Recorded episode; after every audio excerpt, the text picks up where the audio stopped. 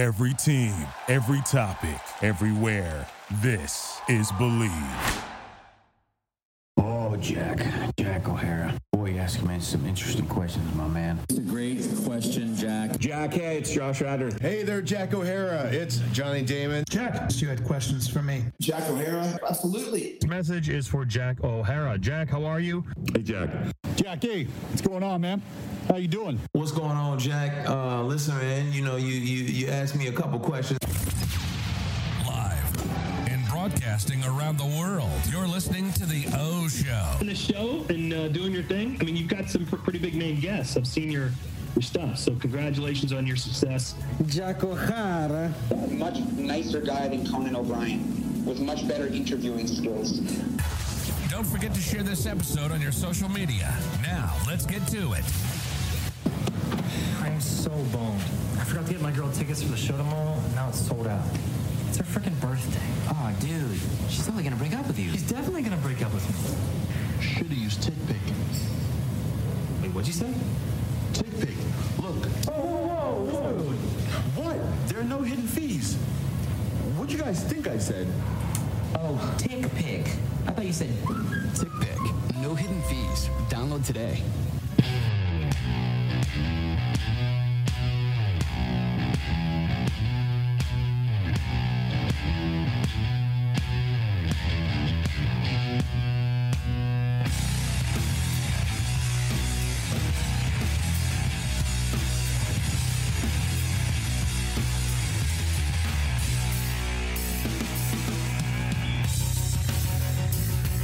It's an adult move. It's weird. Are you are you living in Jersey or are you in the city? No, I live in New Jersey. I grew up in New Jersey, so yeah, uh, maybe maybe like 20, 20 minutes west of Manhattan. So it was like a awesome, you know, awesome spot. And for that reason, I don't think I would ever live in New York. Hey, there's just no reason for it. So, are you in Phoenix? Yeah, I love it there. I really do. Um, between just uh, you know Scottsdale and Tempe, and um, I've been. I mean, I've been out there for for baseball spring training and the fall league and stuff like that. So it's. I mean, you, you probably have an idea of what that's like. It's Oh, yeah. it's a lot of fun. So what are you um, what are you studying? Uh, so it's sports journalism with a minor in film. Okay. Two totally different things. But yeah, like my my big thing, like I was one of those kids that Yeah, but that's good. sports broadcasting at a young age. And then like as I've kind of developed, I've kind of kind of fell in love with the film industry as well, kind of making Mm-hmm. sport films and documentaries. So hopefully I can like implement that too into what I do in sports, hopefully one day.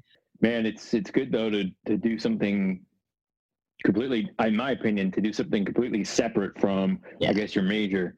Um, I think if I could like go back and do it again, I um I, I minored in history and Oh, it was only basically to lighten the workload for it was it, it felt fairly easy and it was basically just to lighten my my workload while I can concentrate on everything that I would be doing at our, our college radio station because that was what was most important in my eyes. And I think like if I go back and do it again, I probably would want to like minor in English or something like that. So um, you know, you have a, a bit of a fallback plan, but uh, but no, I think it's I think it's valuable to do something completely different from from your major. So Did you have any other like aspirations c- coming out of school or in school besides broadcasting that you kind of wanted to pursue or like pursue? Not really. no, I really didn't. So um it's uh at times you know it was I don't want to say frightening. Yeah. But like I have like those Boobie Miles moments from yeah from the movie like what are we going to do now uh, like there's no other option really so um yeah you gotta i guess you gotta find a way to make it work but um but yeah that's I, I always I always hear that in my in my head like the Friday Night Lights quote like basically I don't know how to do anything else so uh, it's a little late so you know we we cross our fingers there too but uh but yeah it's uh it's been interesting been interesting road and uh it's been fun Interesting. Like, how have you been able to kind of keep ready, like during this time, like the past six months or so, like everything shut down? I know for like most workers, and especially you guys, it's basically for media for the Yankees, so they're only letting like Kay, Cone, O'Neill in, and that's about it. Like for day to day media. Yeah, um, I mean, for just for the Yankees, I mean, I think during a regular season in a normal time, there's probably well over 50 media members yeah. uh, in the press box on a given game, probably more. And uh, they only cap it, they cap it at 35 max throughout this entire season, postseason included. And yeah, it's very bare bones. My department that, that I, you know, I work for the Yankees, the actual club, uh, not, not yes, I fill in there, but, um, but you know, we work for the Yankees and, and my actual department, the scoreboard department on a game day. I mean, there's, there's probably like 30 people you know that are that are in a control room putting on a show on the set you would see on the giant scoreboard. And i think during this time where it's bare bones there might be five people wow. i think. So it's yeah it, it's really strange. Um i you know i think they've done a great job but it's uh it's really strange. And yeah i have like tons of fomo. I'm not there obviously. It's like kind of been a lost year there it's you know it's, it's been tough, but it's been tough everywhere. So you kind of keep it in perspective. But um, between that, um, I work for the NBA. I host some of their international programming. Um, you know, they came back at a weird time in their season. So uh, basically, I think for a lot of people, there, there's low inventory right now. So I, I, think a lot of people are waiting to see what happens when some of the leagues uh, start planning for next season. And uh, hopefully, it's a little bit closer to uh, normal, or at least what we're accustomed to. Do you think it's going to be semi-normal by 2021? Like by the time spring training starts, at least. Like I think the NBA has done a tremendous job. Yeah, I think they're the best, and I think they're the the best league as far as leadership goes. I think it's uh, it's them, and then you know you uh, you have a distant second, but um, it's tough to say. I mean, you see cases starting to spike again in areas that were, were pretty low. And I mean, the spikes aren't significant, but you have to start somewhere. So it is a, a little alarming. And, uh, you know, you, you, just hope that it can, uh, it can be contained to the point where you have just, you know, you can inch more and more closer to that normalcy that, you know, that we're talking about because um, without fans in the stands, a place like, you know, Yankee Stadium, I think you're to see it chopped down to to the bones like we witnessed in, in 2020 and it's uh, it's difficult for a lot of people. And and I obviously think you know the fans have an impact on the games. I really do. And and not just that though. I mean it affects the livelihoods of, of countless people. And you know we've we've seen it. We've seen it. Uh, we've read about it. We've read about teams having to unfortunately uh, make some make some cuts. Some leagues make some cuts, and it's it's been rough. So you know, hopefully it trends uh, in the opposite direction, and the sooner the better. I mean, thankfully they got the season pretty much wrapped up. Like at this point, I we're probably getting through the MLB season, like already in the playoffs. But like when, when the Marlins got hit hard, they had like 13 guys all at once. Like it looked like they were going to have to cancel everything. Like I wouldn't yeah, I think not to see them cancel everything. I, I I don't know what would have had to happen for baseball to say, man, we got to seriously think about you know shutting it down and that being a possibility here. Uh, thankfully, we didn't get there, right? And and I think you you tip your hat to the way the league conducted itself with all this stuff, able to navigate through those tough waters. But but you know between things like uh, rapid testing, which you're going to see more and more of. You know, I've read about uh, airlines incorporating more rapid testing into their their their flight journeys. You know, I think it's just going to be another thing that a, a, flight passenger has to go through when they get to the airport. You go through security, you take a, a rapid test, and you find out whether or not you're good to go in, in 10 to 15 minutes. I think you know that will open up air travel. I think that means a lot for just the the country and, and especially the sports industry. And you know, between that, from there, maybe some type of therapeutic and hopefully some type of vaccine uh, come springtime. So I don't think, you know, you knock on wood, and I don't think it'll go back to what we were in in, in spring because it was just such a, a, an unknown period to be in. Uh, I think everyone is a, a, little bit smarter, they're wiser, and uh, they're, you know, they're mostly taking the precautions that are necessary. So, uh, you know, I, you just hope it gets better because you, you, everything that, that you're uh, you're reading. You know, obviously you have to figure out if it's coming from a good source, but you know the the information that seems valid, you know, it, it's hopefully pushing everything into into that right direction. At this point, like that's all you can do is really hope. I, I think Yeah, and- I think it's in a way better. Like we're definitely in a way better position than we were, say, even like two months ago. Like June, July, I feel like, I, especially in Arizona, like it was the the mecca, you know. And then when I flew back in uh, March, when everything got shut down, Jersey and New York was obviously the the epicenter for everything. But right now, I feel like it's in a pretty good spot for the most part. I feel like it's it hasn't died down, but it's gotten to a point where it's everybody's kind of doing their own thing. Like everybody's taking their own precautions as they want to individually. Like I don't think like there's some people who still take it very seriously, where there's others who are kind of just like I want to live my life at this point. Yeah, um, and you know, you wish uh, at the bare minimum though, everyone can can wear a mask. I don't think it's you know asking too much. Is it an inconvenience? I mean, I think it's maybe on the most minor of levels, uh, but you know, it's it's uh, all for helping out. You know, whoever maybe is is next to you with a uh, with a pre-existing medical condition. You know, I'm I'm one of those people. You know, I have a pre-existing medical condition, and uh, I don't know what you know what it would be like if I you know came down with it. Thankfully, I haven't. Thankfully, I tested negative the times I have been tested. But um, but yeah, I mean, like you said, you take all that information, uh, you move forward with it, and um, I, I think you know going back to the unknown. That's that's that's the obviously the the scariest part about it because we don't know what lies ahead in the sports industry. We don't, you know, we've seen a lot of organizations unfortunately have to make cuts, cost cutting related cuts. And I think we're going to learn more and more as you inch closer to your, you know, the next season and whether it's the NHL, the NBA, whether it's MLB.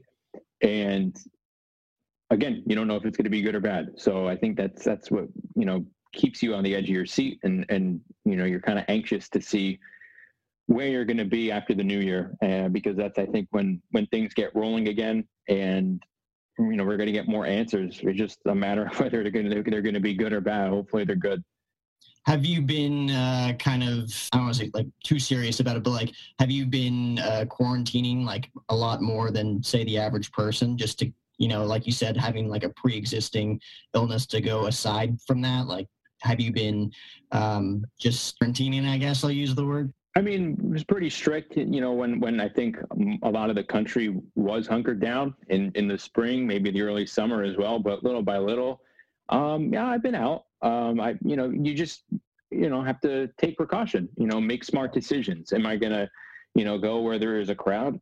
No, not really. Um, I don't like being around a large crowd of people, pan, a pandemic or no pandemic, but, um, but, but yeah, I mean, making making smart choices. You know, you go to the, you know, the places that you know, I guess you'd you'd have to go, the food store. Um, you know, you make a Target run, so and so. Um, but but yeah, you just you just be careful. You know, use your judgment, and uh, and that's what I've been doing. So um, you know, it's, it's worked out so far. How have you been able to keep sharp for uh, whether it's play-by-play uh, on-screen stuff? How have you been able to kind of like keep your mojo going during these times? Yeah i mean I, it's something you often think about. Um, i've been lucky enough to uh, still continue my work with with Sirius XM during all this. And um, i'm an anchor there and I've been doing my uh, my reports from my kitchen table and it's it's a bit strange only because you know I, I, usually anchor a lot on on Mad Dog Sports Radio and and MLB Network Radio and NFL Radio, and for for a channel like Mad Dog Sports Radio, you know I'm, I'm physically uh, you know in the same studio interacting with with hosts like Adam Schein and and Mad Dog Russo, and it's so much fun. Guys like Nick Wright as well. And it, it elevates the show. Obviously, the, the quality I think is, is at its highest when when you're doing something like that. And here, you know, you're, you're, you're barely interacting with them because of maybe some type of delays. It might not just be, be worth it with, you know, the, the time configuration. So, um, you know, you send your report in and, and that's pretty. It's, it's been pretty monotonous, but it is something that keeps you in that rhythm like you were talking about. So I think a lot of quality sports broadcasting especially from a you know a, a, studio role whether you're you're studio hosting or reporting uh, whether it's on TV or the radio, I think writing is a massive component in all that. And and you know, anchoring on the radio that allows you to fine tune your writing, constantly working at that craft and and keeping it sharp. So um, in that area, I'm not too worried about. But yeah, like you, you mentioned, man, I haven't been on TV or in front of a screen in in half a year now, and it, it's really strange. It, it, really is. I think my last, you know, um, you know, on screen assignment was was yeah in early March. It was you know with with the work I do with uh, the NBA's international programming. Before that, I had a I had a boxing card um, in early February, and and that's been it. So um, you know, little by little, obviously we saw the NBA come back in, in the bubble, and you know, hopefully it's uh, we're good to go for for next season. Boxing's you know been slowly coming back, especially as we're hitting this fall season. More and more big matches are happening, and you see more and more of these promotions, these boxing promotions, um, start to to resurface. So there's a lot of promise there. But uh, but yeah, I've had a lot of FOMO, a lot of FOMO. Um, you know, what do I do to to stay sharp other than like I was saying, like writing on the radio? Yeah. Um, you know, I wish I had a the best answer for you, but um, you know, I, I watch a lot of my work. You know, I've, I've been able to take this time, especially when everything shut down immediately. I was, you know, able to go back and you know update a lot of reel materials, uh, update my boxing reel, which was you know very important to me, and and I think um, you know you it, it I, I kind of want to equate it to riding a bike you know, you, once you get back on the saddle, it's you know it, it's easy to get into that rhythm because it's a skill, and um, you know all you have to do is shake off a little bit of rust, and you know, and, and you also have to trust your your talent and your skills. And I'm I'm look I'm I don't want to come off as cocky, but I'm confident in what I can do. And um, you know, why you watch some of these games on TV, I'm still observing the broadcasters that are are calling these games. I think I've always done that. Um, it, it's something that I, I enjoy doing. It, you know, I think the average viewer probably is is focusing more on what they're seeing in front of them, and but you know, for for someone who's in the industry, for someone who wants to be in the industry, you know, you, you pay more attention to some other things, and that's what I do, especially with baseball. Uh, sometimes I, I like to, you know, turn the turn the sound down on the game I'm watching and, and go to the radio feed because I, I love radio play by play in the sport of baseball. And, you know, I am able to, to observe some of the announcers that I enjoy listening to and kind of, you know, take take little tips here and there and, and you know put them in my back pocket maybe you know i can try to apply that technique to uh, my craft when you know you get back on the air hopefully next season and um, I, I think that's the been the key for me at least during all this where it is low inventory you know a lot of talented people are on the sideline and it's unfortunate uh, you know a lot of people that are way more talented than i am and and um, and are you know on the same sideline i am. So uh, it, it's it's tough to see and um, you know we again hopefully get back to that normalcy that we're talking about Right. And being a baseball broadcaster, you've broadcasted for multiple minor league teams, obviously in college at Fordham as well, uh, uh, now with the Yankees as the digital scoreboard reporter.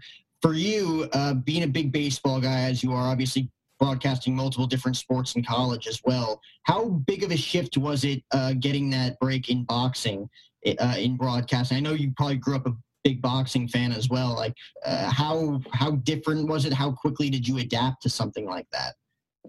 So my passion for boxing started uh, about eight or nine years ago, and it was just because I wanted a new fitness hobby. Um, I wrestled growing up, and I thought to myself, okay, I'm getting older. I'm in my you know early to mid 20s, and I I kind of wanted a, a workout that was similar to to wrestling as far as like cardio goes. And I, you know, there's a, a, boxing club that I knew that was in my town. I went in one day, started doing it. It was really tough, but you know, I kept going back and I really, really enjoyed it. And little by little with boxing, you know, there's certain steps where you kind of got to break the mold, learn the fundamentals and, and break through that barrier because it's really tough. And there's certain conditioning that you have to go through. Uh, you know, from there you you know you you hone your technique a little bit better, and from there you probably start learning how to protect yourself because it's really easy to punch a bag. It's a lot tougher to to get punched and sort of dodge those punches. So you know, from there you you're like, okay, I conquered that. Now I want to spar. And you know, I've, I've been sparring a lot. I would I would never compete on an amateur level because just of, of the work I'm in. I think uh, any other industry, if I was you know doing a nine to five desk job, I would uh, I would probably be uh, you know competing on the uh, on an amateur level, nothing serious, but just because you want that rush and you want that that adventure, and um, you know you always want to do more. Well, I thought for the longest time, man, I really would love to combine this passion with the type of work I do. I want to get into boxing blow by blow, the play by play that you see. And it's really tough because not a lot of people do it. And there aren't a lot of places to go and learn and get that experience. So uh, it was always in the back of my mind, but it was something that I can, you know, never really pursued really hard. Um, and then by luck of the draw, and again, this is a lesson in this industry and really any, any industry you go in, it's just the way of life, but a lot of it is who you know, right? Right. And uh, Meredith Marakovitz, who does a, t- a fantastic job on Yes as their clubhouse reporter. Uh, one of her friends is um, he is a uh, an employee for DiBella Entertainment. Uh, you know, Lou DiBella's boxing promotion, which is uh, a lot different from uh, you know, other boxing promotions that you've heard, maybe with Top Rank, maybe with Golden Boy Promotions, whatever it is, because they're they're affiliated, they're contracted with some big TV networks. Uh, DiBella, what, what's great about what DiBella Entertainment is, he basically basically like runs a freelance operation. Any of his fighters can compete on any of those networks. So uh, it's a lot of fun with that, and they put on their own you know show. They they have club shows, and they needed a, a blow by blow announcer. Uh, Meredith didn't know that I was really interested in doing this. And one day at Yankee Stadium, she, you know, just asked me out of nowhere, "Hey, do you have interest in commentating on boxing?" And it was like she was reading on my mind. So, you know, that's how I got started. She put me in touch with someone that she knew over there at DiBella, and you know, the rest is history. And now, um, you know, we're we're aching to get going. Hopefully, in the fall season, we'll uh, we'll have something there. But yeah, that's that's how it happened. And you know, one job usually leads to another yeah. And thankfully, that uh, opened the door for me with boxing. Wow. So, so when you're training, you ha- was there like one specific humbling experience that you had, like in the those first few weeks? Because I can't imagine that that's that. I mean, that's just grueling. It sounds like. You're talking about the broadcasting part of it, or when I'm actually like working? when you're actually working out, the training aspect to it. Oh yeah. Uh, I mean, when you get in the ring for the first time and you spar, yeah. Um, everything that you feel like you've absorbed in learning, it all leaves you. Yeah. And it could because everything is going so fast in your mind, and it takes a few sessions to have everything slow down, and then you you know you are able to start you know programming what you're seeing in front of you, and you're able to kind of tell yourself, okay, here's what you need to do in this moment. And it, again, it's all about slowing things down. The more and more you do it, the easier it gets. But uh, I would say that the most humbling uh, would probably be taking uh, a punch that you don't see, specifically a punch to your liver. Yeah, uh, it hurts really bad, and I thankfully have been punched there only twice because those two experiences have forced me to sort of just glue my elbow in protecting my liver uh, from here on out. So uh, yeah, there's a lot of humbling experiences. I mean, when you first walk into that gym, you're humble. Like, again, like you're saying this, you know, like I was saying, the steps between conditioning, getting the fundamentals down, all that is a humbling experience. And then you get in the ring, things speed up on you. That's humbling. You're able to slow down, slow them down, process things, pick up a little bit more, and they get more serious. And then boom, you get tagged with a punch, and uh, it hurts really bad but uh, but you get up, you you learn how to absorb them, you learn how to absorb punches, and you you know you move forward and you compete. And I think all that experience really served me well. In obviously, I'm not a professional, but just able to talk the talk and and relate to the fighters on that level that I'm covering. You know, when you get that access to to cover them and and you're you're able to tell their stories there's a, a, bit more of an understanding and i think it it does come through a little bit in the broadcast so i think that experience has really helped me with this i was going to say like that's definitely key you knowing how to like properly analyze it, given that you have some sort of experience, maybe not on the same level as some of the professionals that you're calling for, but you definitely have that experience. Uh, for you, uh, just to shift gears all the way back to the beginning for you, starting out in broadcasting, was it always uh, baseball over everything else? Because I know you got some opportunities as well as reporting on the entertainment side as well, right? Yeah, and when I was in school, it was always sports. I, I dabbled in news a little bit with with our college radio station at Fordham, but a lot of sports. You know, in, in school we were, were hosting talk shows, we were calling Fordham athletics. Uh, luckily, we were you know obviously in New York City, so we were fortunate enough to be credentialed at at some of these major venues like Yankee Stadium and, and Shea Stadium and uh, you know, I grew up in northern New Jersey, and I was a huge New, New Jersey Net fan. I, you know, I was only about 15 minutes away from the uh, Continental Airlines Arena. I love going to net games, and I was, you know, able to cover the Nets while I was in school. I was going to English class in the morning and going to Nets games at night, watching Jay Kidd and Richard Jefferson and and Vince Carter, and it was just, you know, an, an incredible experience. That's where you know you cut your teeth because you're around professionals. So I was doing all that.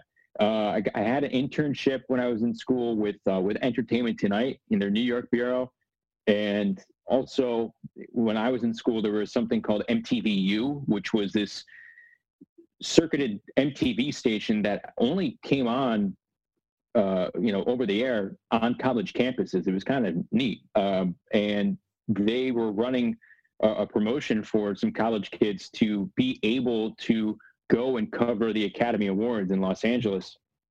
And I, luckily, I, I was able to get that opportunity.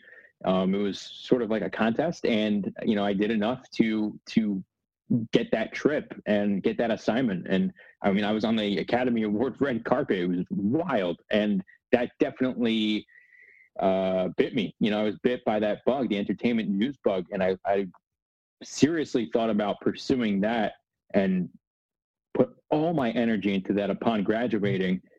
And then um, I'm, you know, sitting home just recently graduating college, pushing out applications everywhere, trying to be a, uh, you know, a TV reporter.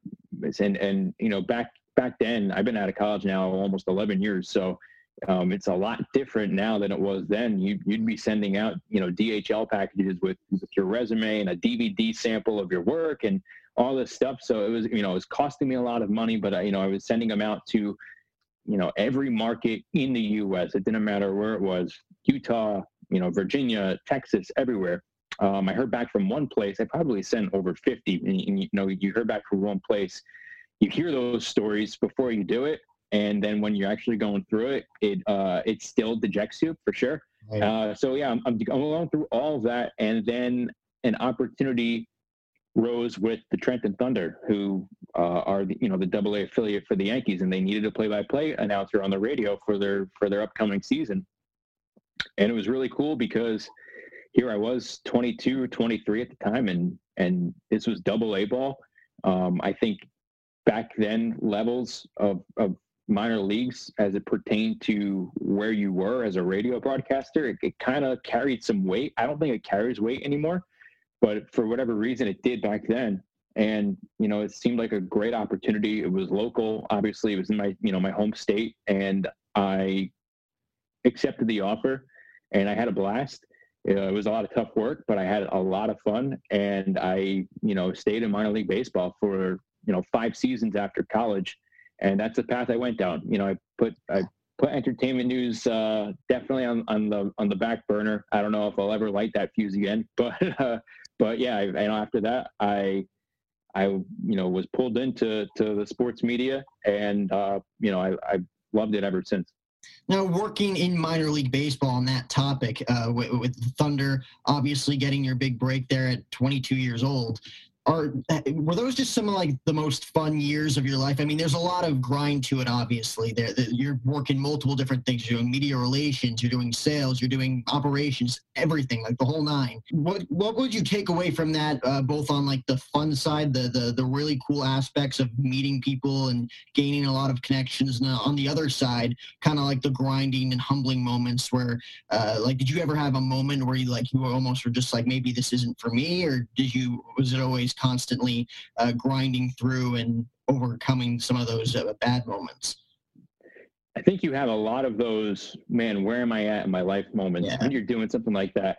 And, you know, doing it so young in my early 20s. And look, I think it's really important for a young broadcaster, if they want to be on air, you know, you go somewhere and you get those reps because it's it's much like a, a minor league player in development. When you're young, that's when you develop. You know, it doesn't it's not the other way around. So I think it's so valuable to be on the air at a young age and get reps any way you can to to develop your your skill and you know as a as a young and and green professional who you know obviously thinks you know they they know a little bit more than they probably do um yeah it's a there's a lot of different experiences that go into it in that moment where like you mentioned all the different hats that someone who works in minor league baseball wears uh yeah i mean look if you're not trying to do five things at once then you're you're not working hard in minor league baseball right? So um it's it's tough. It's long days and and you know you you sacrifice a lot of stuff. You come home late at night and you know you you go online and you see you know what your friends are doing who probably are making uh, you know way more money than you are even though you're at a young age because there's really no money in, in minor league baseball. And uh, yeah then you have those moments of saying like man what am i doing with my life? Is this all really worth it? And i for me at least maybe because i was so locked in and focused on what i wanted to do what i wanted to accomplish in those roles and building my career it only hit me like when i when i look back at them i was like man those were awesome summers. Yeah. Uh, and, and a big reason why is just because of the relationships that you form with the people around you whether it's you know colleagues in the office broadcast partners um, you know your your fellow broadcasters that are in the same league as you the the people that are on the field the players the coaches the executives from from the organization that are affiliated with with your minor league team all that stuff is is molded into you know one big uh you know one big ball of like happiness really because the, the, you know i have friends from so many different parts of this country that i never would have met if it wasn't for for minor league baseball. And it you know it took me to places that i don't think i would have ever traveled to if it wasn't for something like the minor leagues you know i lived in mobile alabama i lived in knoxville tennessee I have friends all over the South. Um, when when I was in the Southern League, you know, Joe Davis, the, the voice of the Dodgers, he was uh, you know, he was a, a, fellow broadcaster in the league. That's how I met him and became friends with him. And um, you know, there, there's countless others. You know, uh, Mick Gillispie, who's who's was a, was a mentor of mine at a young age, and you know, he called Cubs games uh, during spring training. He's you know, was a he's been a huge part of my professional life.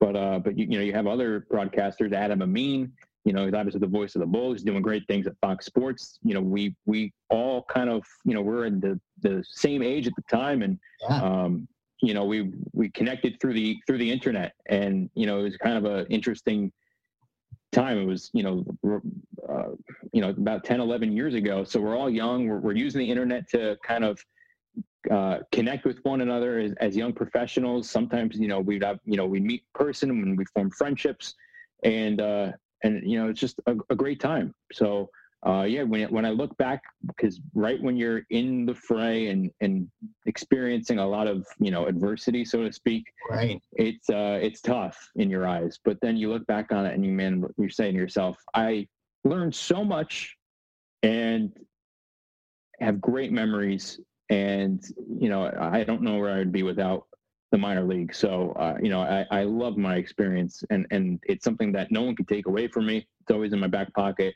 And uh, I, I, you know, I really do cherish it. And you just mentioned a ton of uh, great broadcasters there as well, uh, all coming up through the ranks, all similarly the same age as well. For you at Fordham, because Fordham's got the reputation for spitting out great broadcasters as well. Uh, you and Ryan Ruocco alone, just to, just to name two.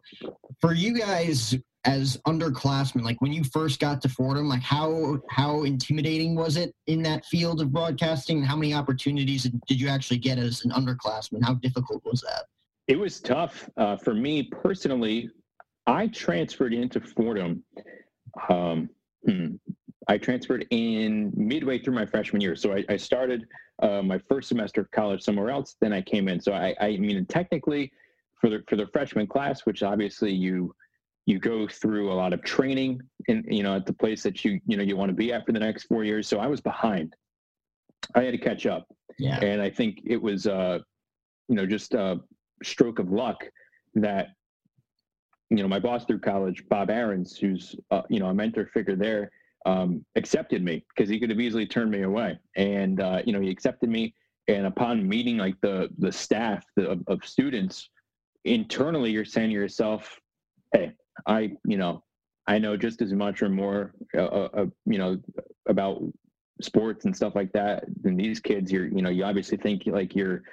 you know you're you're a big fish in a small pond from from where you're coming from you know with with people that you grew up and, and went to high school with you, you, you feel like you you you know no more sports or, or whatever you know than them then you get to a place like this and it was a uh, it was a reality check right away because you know right in the room was, were people like you know like ryan and and some of my you know best friends who don't work on the air but they work in in the industry and they're all very knowledgeable and then you know you had some of the the seniors there that were doing incredible things uh, in my eyes at the time because they are so polished at, at doing play by play.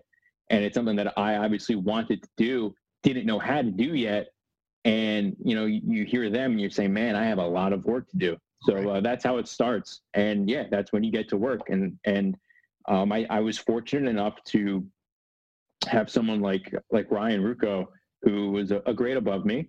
And, you know, we, we were able to work together a lot, but also, you know, he was, it was, it, I want to kind of equate it to like JV and varsity.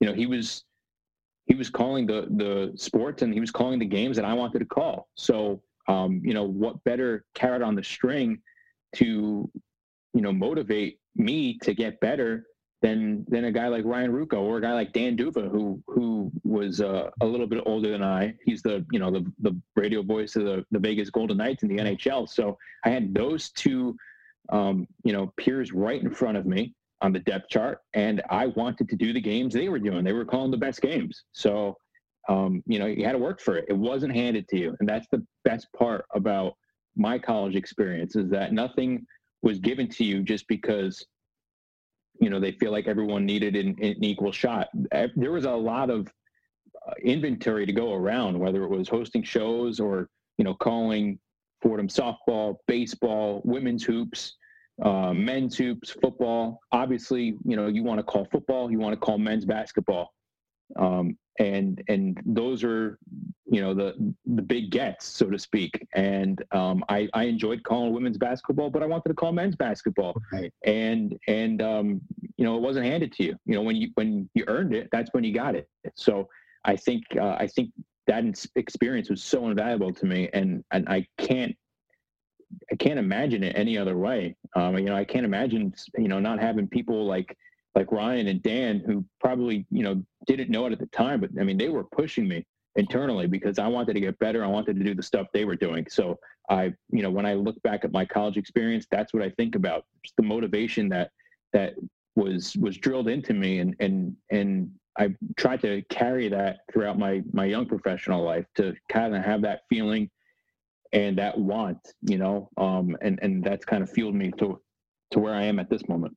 Yeah, I mean that competitive nature for sure is the best way to go about it. And I know for us personally at Grand Canyon, there's there's six of us. So like there's pretty equal play-by-play opportunity in all sports. So we don't necessarily have that. Like a few of us are way more serious about it than others, which is always good when you're uh, the serious type.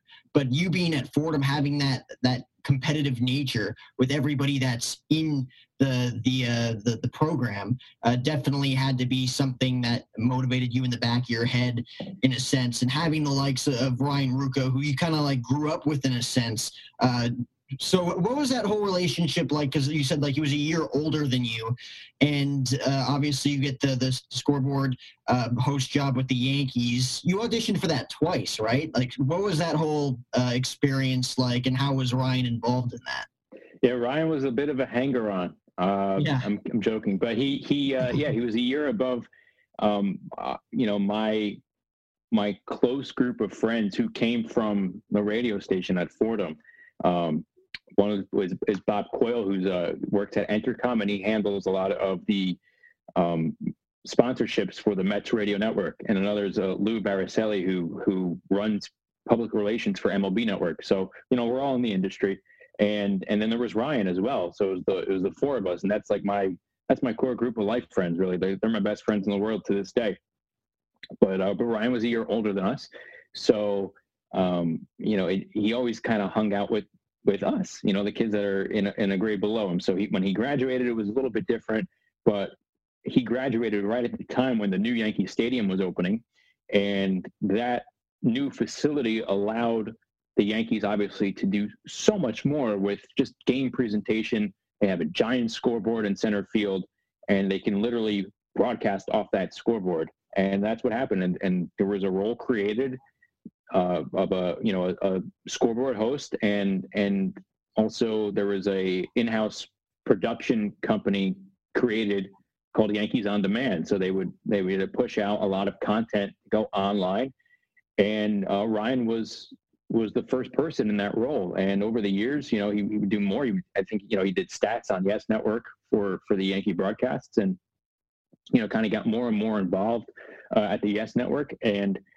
uh, he eventually left that role inside the stadium. And you know, because I knew him, he recommended me, and I auditioned, and I did well. I know I did, but they went another direction, and um, it was fine.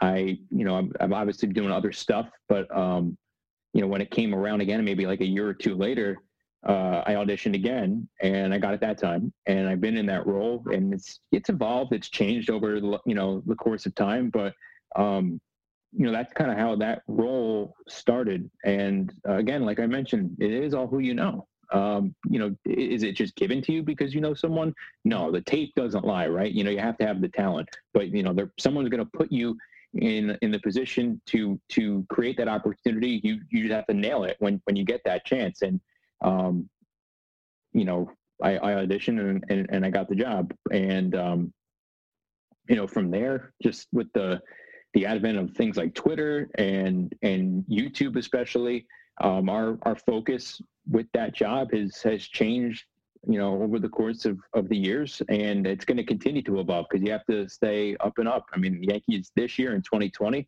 especially with a, a truncated season, you know, they're, they're doing a terrific job uh, on their TikTok platform and, and Snapchat and you know Instagram and stuff like that. So our you know our content goals, I guess, have definitely changed and they've evolved over time. And it's a lot different from when Ryan first jumped on the board when the role was created back in 2009.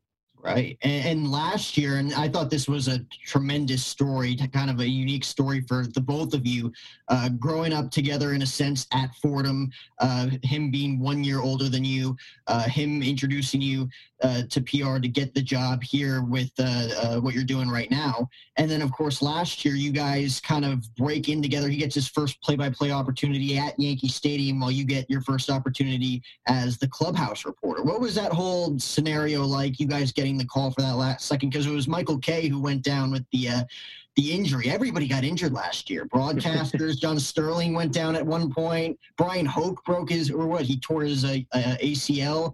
Yeah, in, a, in the media pickup game. Yeah. what the hell was going on? So, so, so, like, how was that for you guys? Uh, I mean, it had to be special for you guys, uh, given Man, all the history.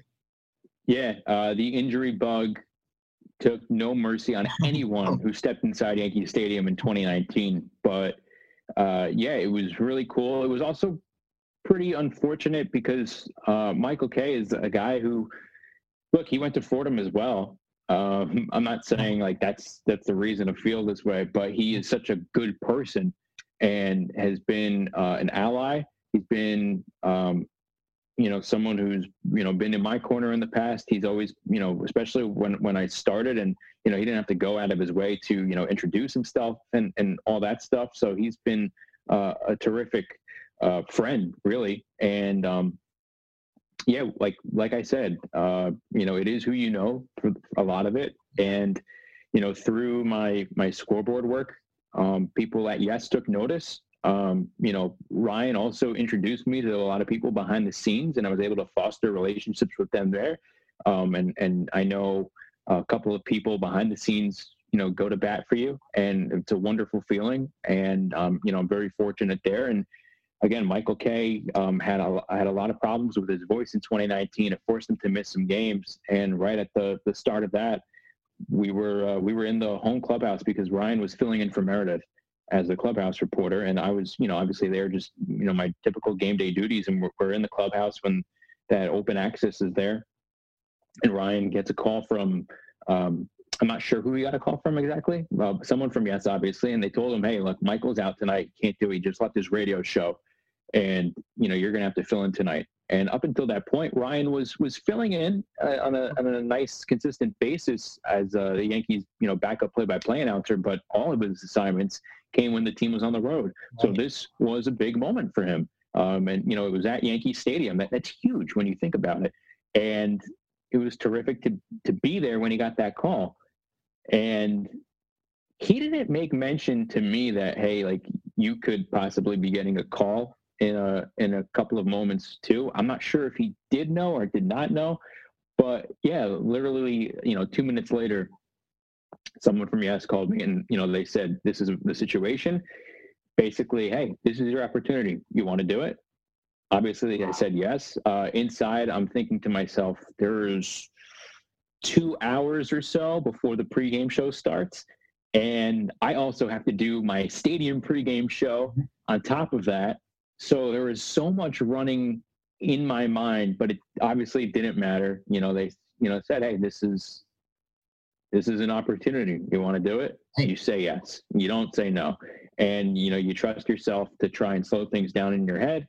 Uh, kind of like stepping into the ring, sparring. Right, everything's spinning, going fast. Um, I have my bosses at Yankee Stadium uh, who were terrific and and you know understanding with that but um, i had to do two things at once that night and it was uh, it was tricky but for a moment was able to really enjoy it with with ryan and we found out we were getting the uh, the call essentially while we were standing in the yankee clubhouse so it was pretty cool for two kids who uh, you know grew up in college together. That's so interesting and how that how'd that game turn out? Was that wasn't that a uh, june july yeah, it was late June. It was right before they went to London. It was the series before right. London. Uh, they were playing really well. They were in a homestand where they were facing the Rays and the Astros, and then it ended with a series against the Blue Jays. And it was a, I think it was a nine or ten game homestand. They lost one game, so they, they did a terrific job. The team was clicking, and um, you know that night, that first that first night that we both covered, um, you know, Aaron Judge hit a home run. They actually broke the oh man, it was it was a home run record. I can't remember exactly what it was. Maybe maybe most consecutive consecutive games with a home run by you know one team. That sounds about right. And uh, they broke a record that night. Uh, it was great. Um, you know, the Yankees won. Next day we did it again. Gleyber Torres had a had a walk off base hit in in extra innings after the Yankees blew uh, you know the lead late, and they were able to walk it off. Gatorade shower everything. It was in the works. Had the on-field interview after the game, so I was able to dodge the Gatorade a little bit, and uh, you know, off they went to London. So it was a terrific stretch of Yankee baseball, and we were, you know, we were part of it and able to bring it into the homes of, of Yankee fans. It was, it was terrific. I mean, that's awesome, man. And the last thing I wanted to ask you, I don't want to take too much of your time here, but uh, the one thing I'm always intrigued to hear because it, it's kind of a big thing, uh, especially now. Um, uh, I guess people really wouldn't admit it back then, but for you as a broadcaster, I mean, the grind is real. Minor league baseball as well, 140 plus games. Uh, you did it three times. So for you as a broadcaster, trying to accomplish everything that you're trying to accomplish, uh, on top of kind of balancing, you know, somewhat of a personal life and just trying to be happy in general. How, how have you uh, been able to manage everything, you know, trying to stay happy with what you're trying to do. Because again, it is a very competitive industry, and there are probably a lot of down moments, like you've kind of mentioned uh, throughout throughout our chat, uh, that have been uh, difficult and kind of humbling. Yeah, I mean, I think you you gotta weigh whether or, or not you want it enough, um, because yeah. there's a lot of people. I think it also is a test in endurance. I've seen a lot of people who um, are you know were really really talented in this industry and they've gone on to do different things outside the industry just because they, you know they you know for whatever reason but you know ultimately when you're when you're young and in your 20s you know it could be you know down coming down to a, a money factor like you know you you see this stuff on tv in your living room and you think man there's a lot of money to be made in this industry there really isn't i mean the large majority is that there isn't um you know what you see on tv yeah like you know there, there's certain people but um like if you're coming into this industry to try and, and strike it big in the pocket, it ain't happening. Like, you know, you at least right in the beginning, um, and for a while, you need to pay your dues, period. And and you have to do it again because it's a craft, it's a skill. And you know, if, if you if you don't have it, you're gonna be exposed. So it's a lot about honing your craft and and doing, you know, in my opinion, like the the, the ten thousand hour rule. Um, you know, there's terrific um, book outliers, and you know, it talks about what experts do to kind of become experts. Talks about like you know the Beatles playing together for ten thousand hours before they become the Beatles as we knew them. So. I, you know, I believe in stuff like that, and I think you, you know, you need reps as a as a youngster and all this stuff. So when when, you know, I'm working on a Saturday or Sunday or Friday night, and you know, there's a little bit of downtime when I'm at my job, and I, you know, I, I you know, would look on Facebook or Instagram or whatever, and I see my friends are out, and you know, you get you you get a little sad, I guess, but uh, ultimately, you know, you know what you're what you're doing, or at least you got to trust that path and and trust yourself. So, um, it's it's a matter of wanting it bad enough. You know, if if that kind of deterred you and and you you know went in that direction that's fine. I mean, for for you personally, or whoever you know, you know, whoever's taking this in. But you know, for me, I knew what I want, and and I still, you know, obviously, I'm not, you know, where I want to be, so to speak. Uh, because you know, you always have that ultimate reach for the stars career goal, but um, I'm very comfortable where I'm at. And um, when you're younger, you probably aren't because you're trying to build a foundation. And once that's built, it gets easier, but it takes a while to build that foundation. And there's a lot of things that get thrown at you uh, while you're in the process of building it. So if, if you aren't, aren't deterred by some of those obstacles that you run into, you're gonna uh, you're gonna make out okay. But uh, it's a it's a tricky slope in the beginning because you're starting with a blank canvas and you've got to build. And uh, yeah, like I said, it's difficult, but once you get that foundation, everything becomes a, a little bit easier and it's worth it. What is that? Because uh, you kind of mentioned it there. What is that reach for the Stars goal for you? Is it play by play for obviously a Major League Baseball team? What exactly is it? Yeah, I think it would be something along those lines and a nice balance between um, working on a Major League broadcast, whether it's locally for a team or on a national level. I just want to, you know, be able to work full time in baseball uh, on on a baseball broadcast. Um, I think yeah, reach for the stars. It would be in a play-by-play capacity, but I love reporting. I love studio hosting. So as long as I'm able to do something where I'm you know experiencing the grind with you know with a team or or a, or a regional or national network every day, be really happy with that.